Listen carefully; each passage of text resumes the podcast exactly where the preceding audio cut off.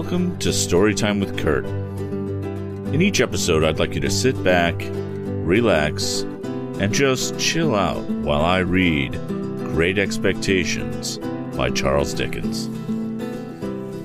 Previously, in chapter 15 of Great Expectations. Well, basically, Pip took some time off, went to see Miss Havisham, pay his respects, and on the way home found out that something had happened at home and Pip's sister appears to be on the floor in the kitchen. I think she might be dead. Chapter 16 with my head full of George Barnwell, I was at first disposed to believe that I must have had some hand in the attack upon my sister, or at all events that as her near relation, popularly known to be under obligations to her, I was a more legitimate object of suspicion than anyone else. But when, in the clear light of next morning, I began to reconsider the matter and to hear it discussed around me on all sides, I took another view of the case which was more reasonable. Joe had been at the Three Jolly Bargemen, smoking his pipe from a quarter after eight o'clock to a quarter before ten. While he was there, my sister had been seen standing at the kitchen door and had exchanged good night with a farmer labor farm laborer going home. The man could not be more particular as to the time at which he saw her. He got into dense confusion when he tried to be. Then that it must have been before nine o'clock. When Joe went home at five minutes before ten, he found her struck down on the floor and promptly called in assistance. The fire had not then burnt unusually low, nor was the snuff of the candle very long. The candle, however, had been blown out. Nothing had been taken away from any part of the house, neither beyond the blowing of the, out of the candle, which stood on a table between the door and my sister, and was behind her when she stood facing the fire and was struck. Was there any disarrangement of the kitchen excepting such as she herself had made in falling and bleeding? But there was one remarkable piece of evidence on the spot. She had been struck with something blunt and heavy on the head and spine. After the blows were dealt, something heavy had been thrown down at her with considerable violence as she lay on her face. And on the ground beside her, when Joe picked her up, was a convict's leg iron which had been filed asunder. Now, Joe, examining this iron with a smith's eye, declared it to have been filed asunder some time ago. The hue and cry going off to the hulks, and people coming thence to examine the iron, Joe's opinion was corroborated. They did not undertake to say when it had left the prison ships to which it undoubtedly had once belonged, but they claimed to know for certain that that particular manacle had not been worn by either of the two convicts who had escaped last night. Further, one of those two was already retaken and had not freed himself of his iron. Knowing what I knew, I set up an inference of my own here. I believed the iron to be my convict's iron, the iron I had seen and heard him filing at on the marshes but my mind did not accuse him of having put it to its latest use. For I believed one of two other persons to have become possessed of it, and to have turned to this cruel account either Orlick or the strange man who had shown me the file. Now, as to Orlick, he had gone to town exactly as he told us when we picked him up at the turnpike. He had been seen about town all the evening. He had been in divers companies in several public houses, and he had come back with myself and Mr. Wopsle. There was nothing against him save the quarrel, and my sister had quarreled with him, and with everybody else about her ten thousand times. As to the strange man, if he had come back for his two banknotes, there could have been no dispute about them, because my sister was fully prepared to restore them. Besides, there had been no altercation. The assailant had come in so silently and suddenly that she had been felled before she could look around. It was horrible to think that I had provided the weapon, however undesignedly, but I could hardly think otherwise. I suffered unspeakable trouble while I considered and reconsidered whether I should at last dissolve that spell of my childhood and tell Joe all the story. For months afterwards, I every day settled the question finally in the negative and reopened and re-argued it the next morning. The contention came after all after all to this The secret was such an old one now, had so grown into me and become a part of myself, that I could not tear it away. In addition to the dread that having led up to so much mischief, it would be now more likely than ever to alienate Joe from me if he believed it, I had a further restraining dread that he would not believe it, but would assort it with the fabulous dogs and veal cutlets as a monstrous invention.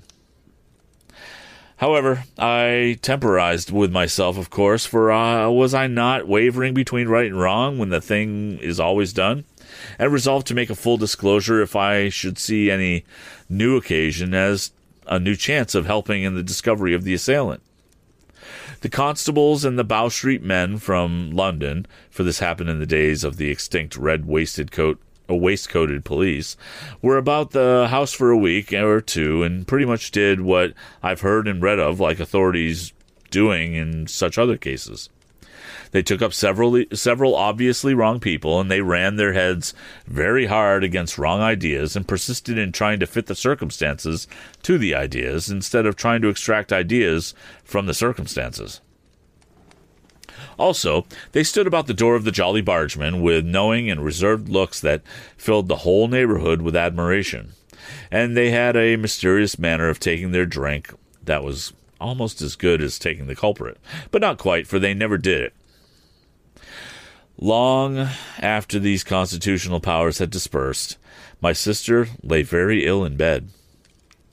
Her sight was disturbed, so that she saw objects multiplied and grasped at visionary teacups and wineglasses instead of the realities. Her hearing was greatly impaired, her memory also, and her speech was unintelligible.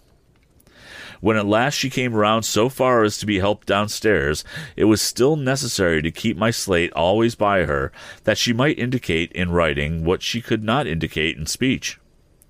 As she was, very bad handwriting apart, a more than indifferent speller, and as Joe was a more than indifferent reader, extraordinary complications arose between them, which I was always called in to solve. The administration of mutton instead of medicine, the substitution of tea for Joe, and the baker for bacon were among the mildest of my own mistakes. However, her temper was greatly improved, and she was patient. A tremulous uncertainty of the action of all her limbs soon became a part of her regular state, and afterwards, at intervals of two or three months, she would often put her hands to her head, and would then remain for about a week at a time in some gloomy aberration of mind. We were at a loss to find a suitable attendant for her until a circumstance happened conveniently to relieve us. Mr. Wopsle's great aunt conquered a confirmed habit of living into which she had fallen, and Biddy became a part of our establishment.